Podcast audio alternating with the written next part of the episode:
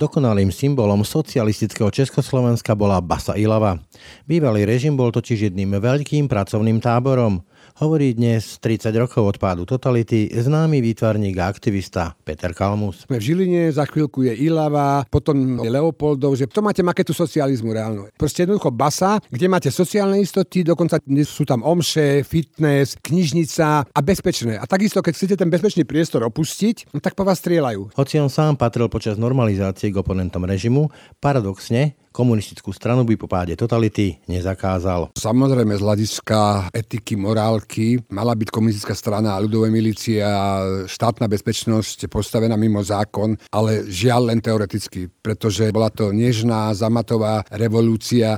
Mnohí, ktorí boli pritom priamo ako pán Urban, pán Pidhar hovoria, že sa ťažko dá hovoriť o revolúcii, keďže tam muselo dôjsť k vyjednávaniu s mocou. Hej. A tá moc tu trvala 40 rokov a tých komunistov bolo 1 700 tisíc plus rodinní príslušníci, plus štátna bezpečnosť, milície, armáda, takže tej naivnej predstave tých ľudí, ktorí túžia po spravodlivosti, samozrejme, že áno, ale prakticky to nebolo možné. S mentálnym dedičstvom totality sme sa stále nevyrovnali. I preto dnes Slovensko vyzerá tak, ako vyzerá. Občania si trikrát zvolili Mečiara, trikrát si zvolili Fica a možno ho zvolia štvrtýkrát. Proste ako tá demokracia, to kritické myslenie, jednoducho sa nedá ľuďom vnútiť, ako sa vnútovala komunistická ideológia, ako boli masírovaní médiá, médiami a je to asi aj dôsledok tých 50 rokov. Hej. Skončil slovenský fašistický štát, nič sa nestalo, dokonca mnohí gardisti prešli k EŠTB do komunistickej strany, potom brutálne 50. roky popravy, potom trošku mekšia normalizácia. Mám dojem, že tie stopy tých 50 rokov ostali v tých ľuďoch nejak zakodovanie.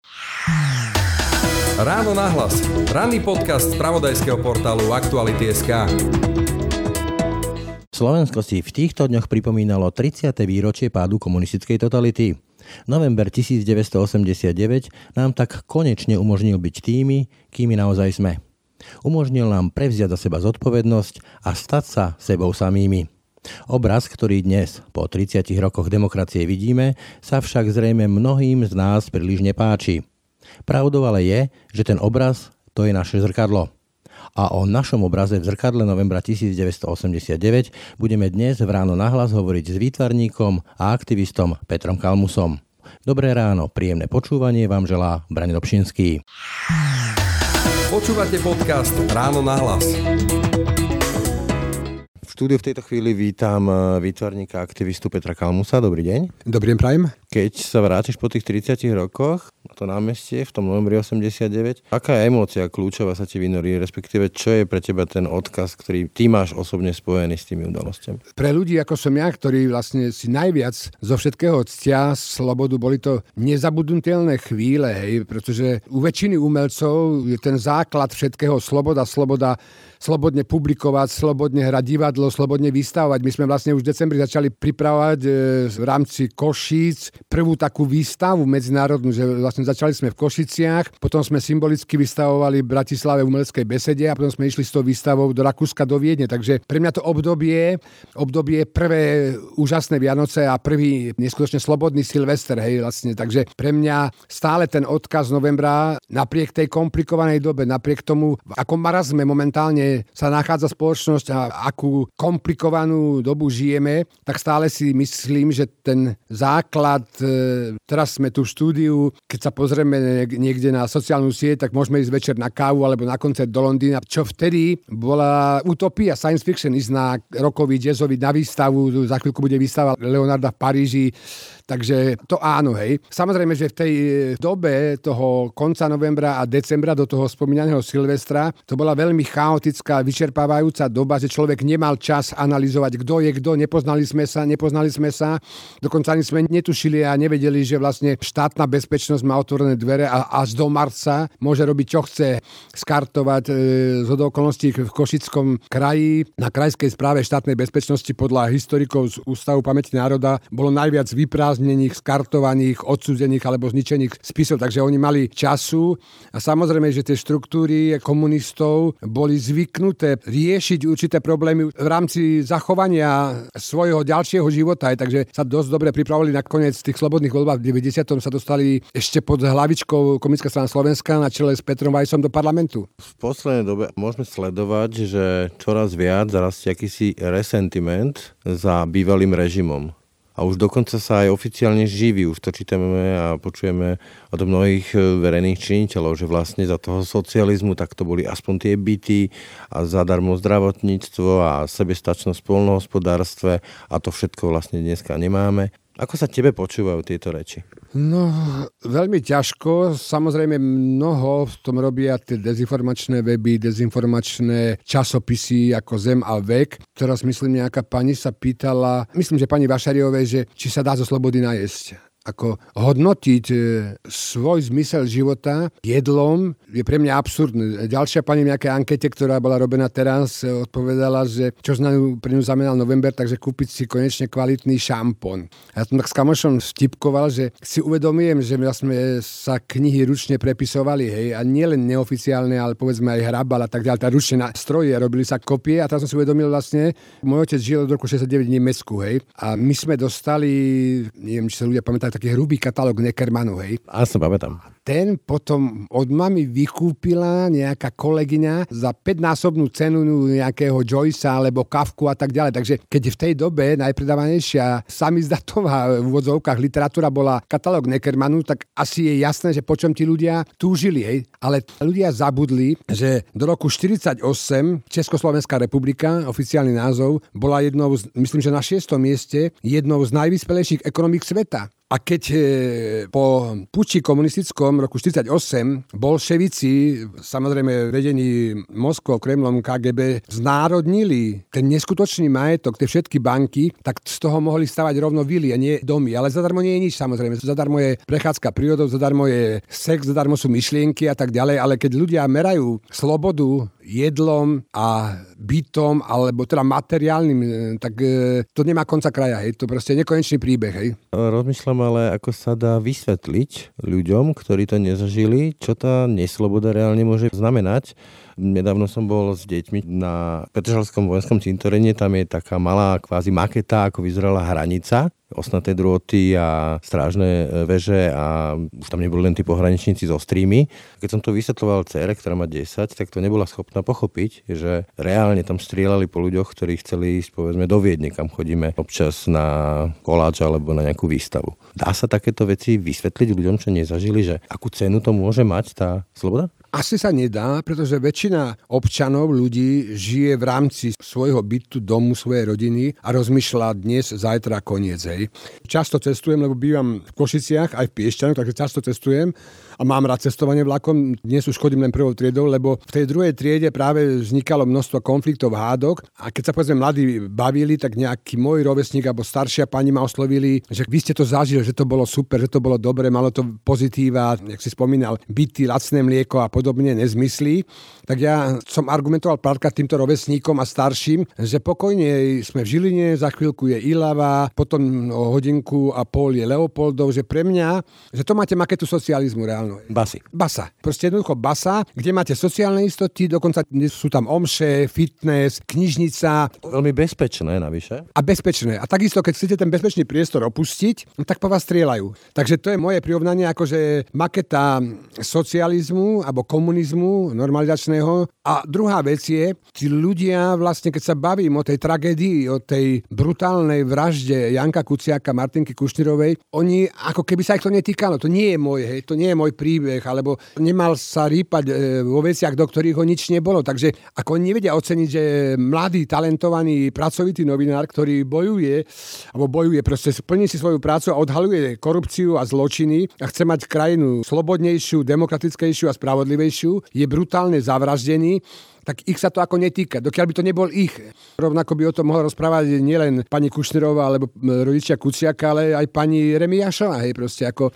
Len to si mi práve nahral, lebo povedzme, že argument e, takých, ktorí cítia sentiment za socializmom, za tou totalitou je, že no tak za socializmu by sa takéto veci nediali. Ale samozrejme, že za socializmu bolo množstvo vražd, množstvo úchylných vražd, ako spomeňme si na doteraz neobjasnenú definitívne kauzu Cervanova. V tej dobe vraždil jeho tom film Vrah stopáriek, hej. Len akurát, e, akurát e, komunistická strana mala monopol na pravdu, či už spravodajskú, alebo žurnalistickú, takže tieto informácie nešli von, hej. Proste to sa neobjavovalo, boli vraždy, boli samovraždy, ale samozrejme sloboda, okrem slobody, je aj zodpovednosť za seba, hej. Ako samozrejme, že v dnešnej dobe je legálne vlastniť zbran a napriek tomu, ak e, tak pozerám štatistiky, včera som pozrel, lebo bola nejaká samovražda, ako, tak som si pozrel statistiku, tak Slovensko je chvála Bohu a našťastie na konci Európskej únie, čo sa týka samovraždy. Takže ten život je taký proste, je to tak e, od Kajna Abela, hej, proste. Taký sme. Taký sme, je to naša podstata proste, je to naša podstata.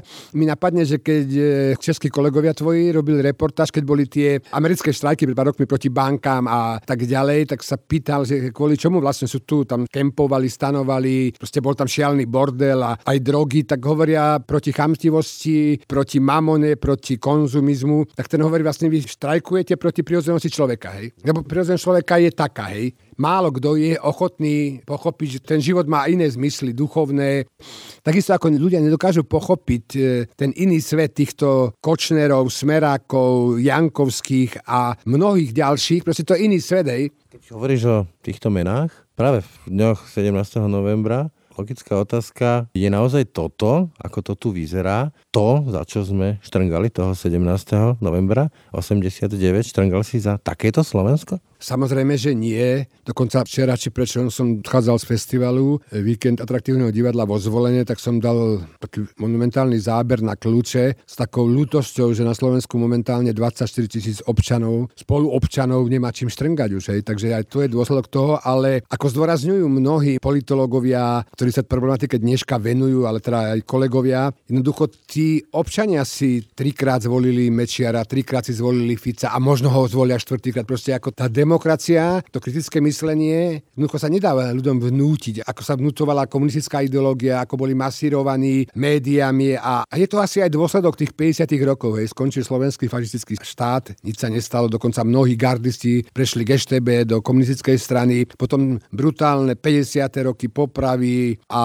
potom trošku mekšia normalizácia. Ako mám dojem, že tie stopy tých 50 rokov ostali v tých ľuďoch nejak zakodovanie. Hej. Nejaké stopy, akože nevieme si vlánuť, alebo že sme nejakí takí ťapákovci, ja to takto poviem literárne? Aj, aj a hlavne, hlavne nechuť analyzovať, rozmýšľať, kriticky myslieť. Hej.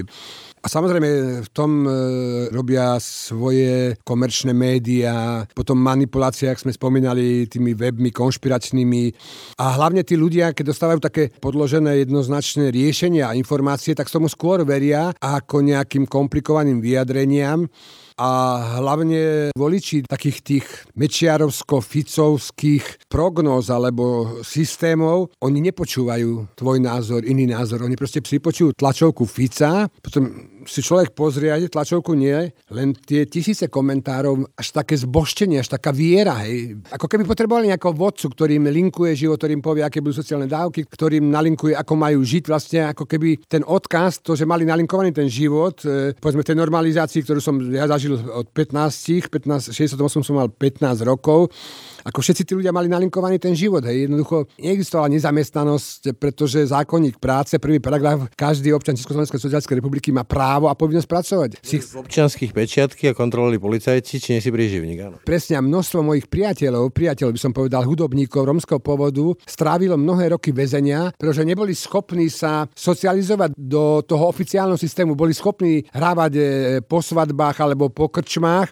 Uživili sa, len to nebolo cez ten štrukturovaný spôsob od 8 ráno začneme a 4 skončím. Presne páchali trestný čin príživníctva, hoci sa na nikom nepriživovali, hoci tie náklady na to väzenie, v ktorom strávili roky, bolo ďaleko väčšie, ako nechať ich pokojne žiť, ale proste každý musel byť zamestnaný a tým pádom, že povedzme dostal podmienku, potom dostal nadvodorok, potom dostal 2 roky ako recidivista, potom do toho ešte mal nejaké dieťa, neplne vyzývacie povinnosti vlastne a títo mladí muži vlastne strávili roky, rokuce počas normalizácie vo väzení, nie ako politickí väzni alebo väzni svedomia, ako ľudia, ktorí by v dnešnej spoločnosti možno slušne žili. Hej. Keď sa na to všetko pozeráš, či už je to čo Kočnerová tríma, alebo všetky ďalšie kauzy tohto typu, nenapadne ti otázka, koľko sú voľby, či opäť nie sme v situácii, ako bol ten 17. november 89, že toto už nebude len o tom, či budú vládnuť červený, zelený, modrý, fialový, ale že toto je už niečo, čo si žiada veľmi zásadnú systémovú zmenu a že stojíme možno pred tou veľmi zásadnou systémovou zmenou?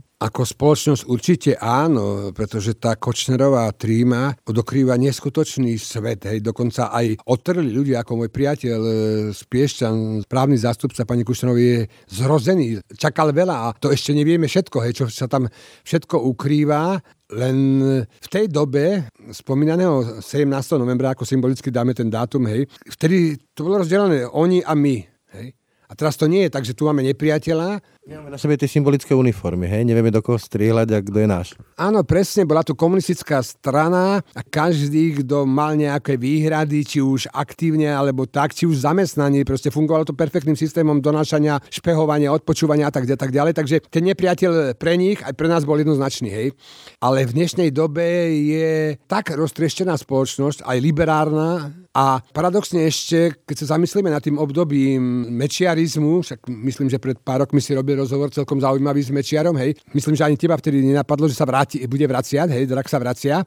A ten mešiarizmus sa začal štiepiť znútra. Tam každú chvíľu niekto odchádzal, či Filkus, či Kňažko. Takže to HZDS sa rozkladalo aj znútra, hej. A dneska, dneska ten Ficov smer, lebo on, on to tak nazýva, že to je moja strana, ktorú som ja založil, je stále kompaktný, nedopustia na seba. Ja mám dojem, že aký boli pred pár rokmi to povedal e, Marian Leško, myslím, že dnes je poradca pani prezidentky, že oni sú v takej situácii, aj keby v priamom prenose niekto z nich, ktorý myslím menoval Kaliňáka, niekoho zastrel zastrelil, tak nestratia nič. Hej. To sa aj obávam, že vlastne po tých vynútených odchodoch e, Glváčov a ďalších, e, Fico bude mať taký argument, že my sme jediná strana, ktorá je očistená. Bolo tu podozrenie, tí ľudia sú právne a justične nevinní, prezumcia nevinný platí a bude útočiť na iné strany, že na rozdiel od iných strán, my sme jediná strana, ktorá sa dokázala zbaviť ľudí, ktorí boli podozriví, hej, samozrejme. A v tej dobe toho novembra 89 človek si aj nedokázal predstaviť, predstaviť, že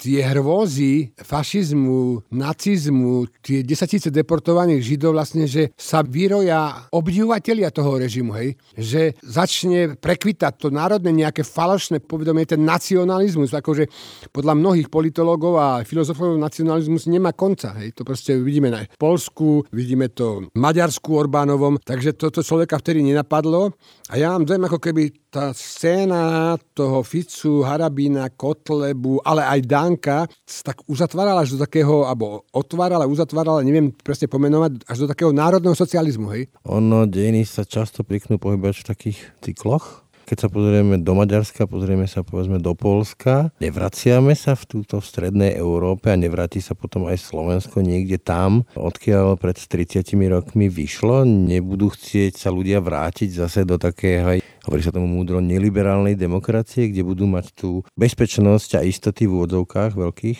Či sa to tak dejne nevráti, to volanie po tých e, falošných istotách a falošnej bezpečnosti? No tá obava tu je, človek si ju nechce pripustiť, Zatiaľ myslím, že to celkom, celkom nehrozí. Podľa prieskumov 30% by sa rado vrátilo do toho pracovného tábora nazývaného Československá socialistická republika. Našťastie zdôrazňujem, že my nemáme ten typ takého politika, myslím to v negatívnom slova zmysle, ako je Orbán, takého stúpajúceho diktátora. Slovensko to chvála Bohu zatiaľ nemá. Takže tak, jak je roztrieštená opozičná scéna pred voľbami, tak isto je nejednotná tá vládna koalícia, tam sú tiež rôzne. A Myslím, že ono by to tak e, skoro alebo veľmi rýchlo ani nešlo, pretože stále sme členom Európskej únie a vidíme na príklade e, Veľkej Británie, že ten Brexit alebo vystúpenie z únie nie je také jednoduché. Stále sme členská krajina, chvála Bohu, tu zvrazňujem NATO, takže toho sa zatiaľ sa neobávam, pretože keby sa to celé rozhýbalo, že by sme neboli v EU, neboli NATO, tak samozrejme tým, že žijem v Košiciach, poznám tam mnoho ľudí, ktorým vonia Orbánová politika, ktorí snívajú po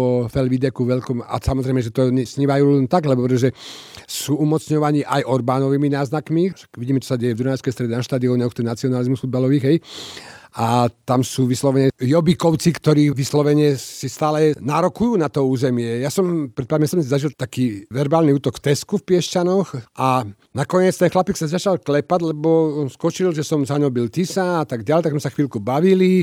Jeho detko bol Gardista sa priznal, že Slovensku, na Slovensku bolo vtedy rozkvet, oni sa mali super a tak ďalej a tak ďalej. Samozrejme, arizovali niečo v Piešťanoch a ja hovorím, dobre, tak doba je iná, neriešme tu, ako tam to nepresvedčím, ako že to bolo šialenstvo, že to bol fašizmus a len židovských obetí spolupčanov bolo 70 tisíc.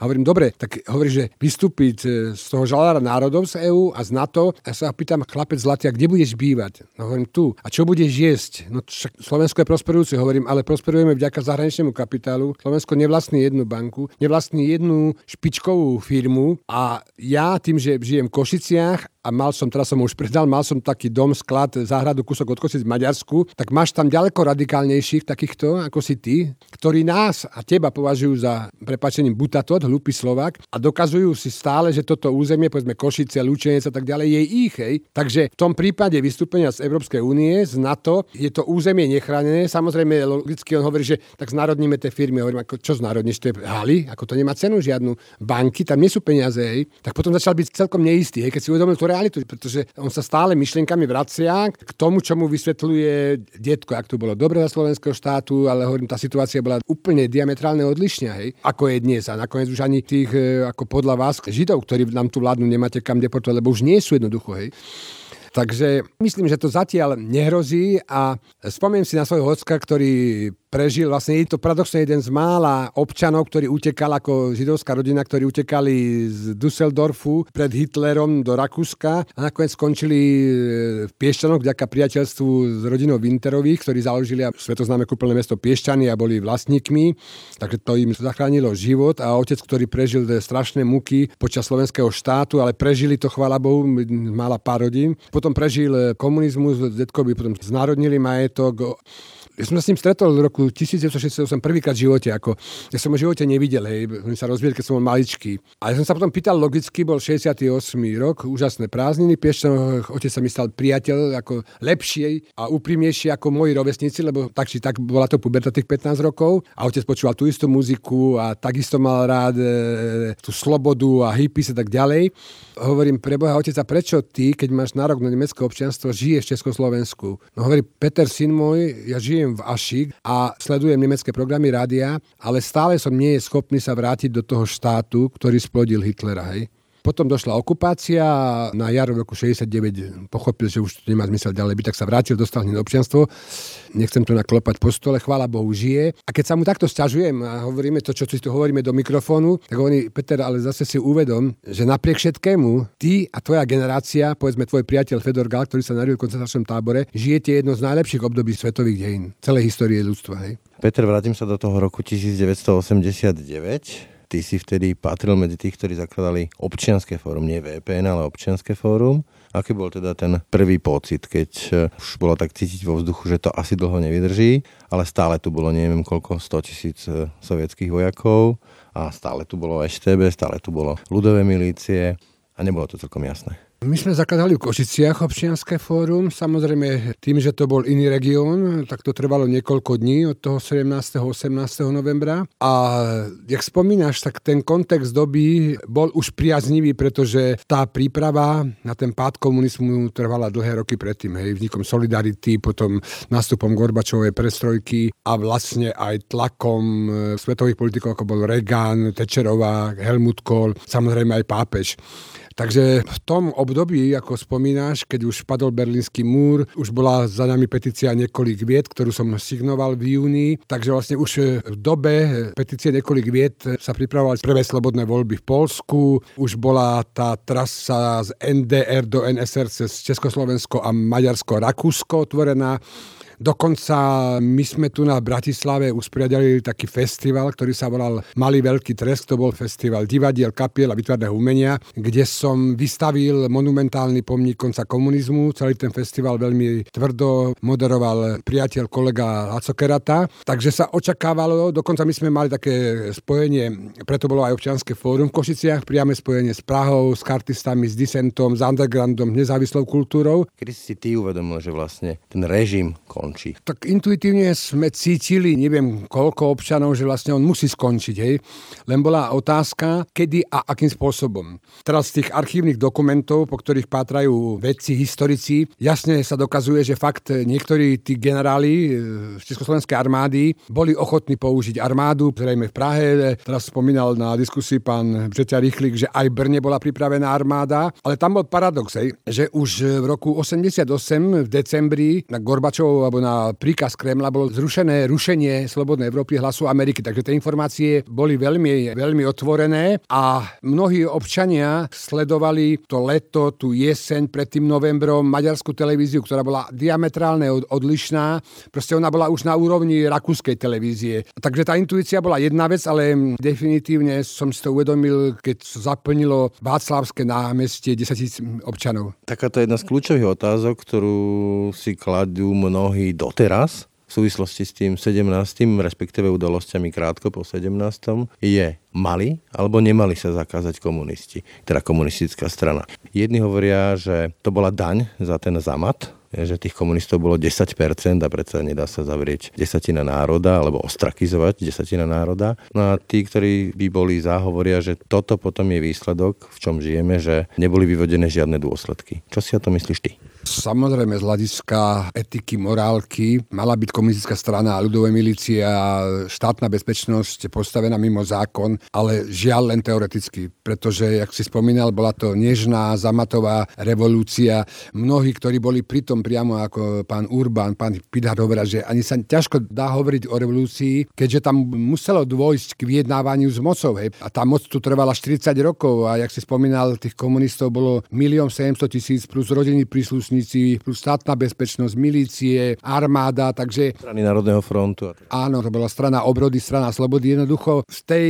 naivnej predstave tých ľudí, ktorí túžia po spravodlivosti, samozrejme, že áno, ale prakticky to nebolo možné, pretože tak ako prebehla v Nemecku denacifikácia... Robili ale okupačné jednotky. Presne to som chcel povedať, že debolševizácia bez Kremla a Moskvy bola utopiou. Jednoducho nemohla prejsť. Pokiaľ mám ja dobré informácie od historikov z Prahy, konkrétne pána Petra Blažka, tak jednoducho Kremel stále mal množstvo agentov tu na či v armáde, či v rôznych štruktúrach a jednoducho aj tá výmena bola pod kontrolou. Hej, povedzme, Adamca zamietol Kremel, on tam letel, poslali ho naspäť a s Čalfom súhlasili. Takže jednoducho, keď sa dostal do čela svojím spôsobom odporu, hej, popredný funkcionár komunistickej strany Marian Čalfan a na Slovensku bývalý minister spravodlivosti Milan Čič. Milan Čič. Jednoducho to bola utopia, ale ako sa hovorí, E, nikdy nie je neskoro. Ukrajina sa s tým vysporiadáva až z týchto posledných mesiacoch alebo rokoch. Malo to aj také paradoxné dôsledky, keď napríklad v časoch, keď VPN stavala na kandidátku normalizačných komunistov, ako napríklad čiž neviem, či bol dokonca jednotkou na tej kandidátke, ale bol vysoko, tak e, naopak, keď niekto bol spolupracovník, spomeniem napríklad,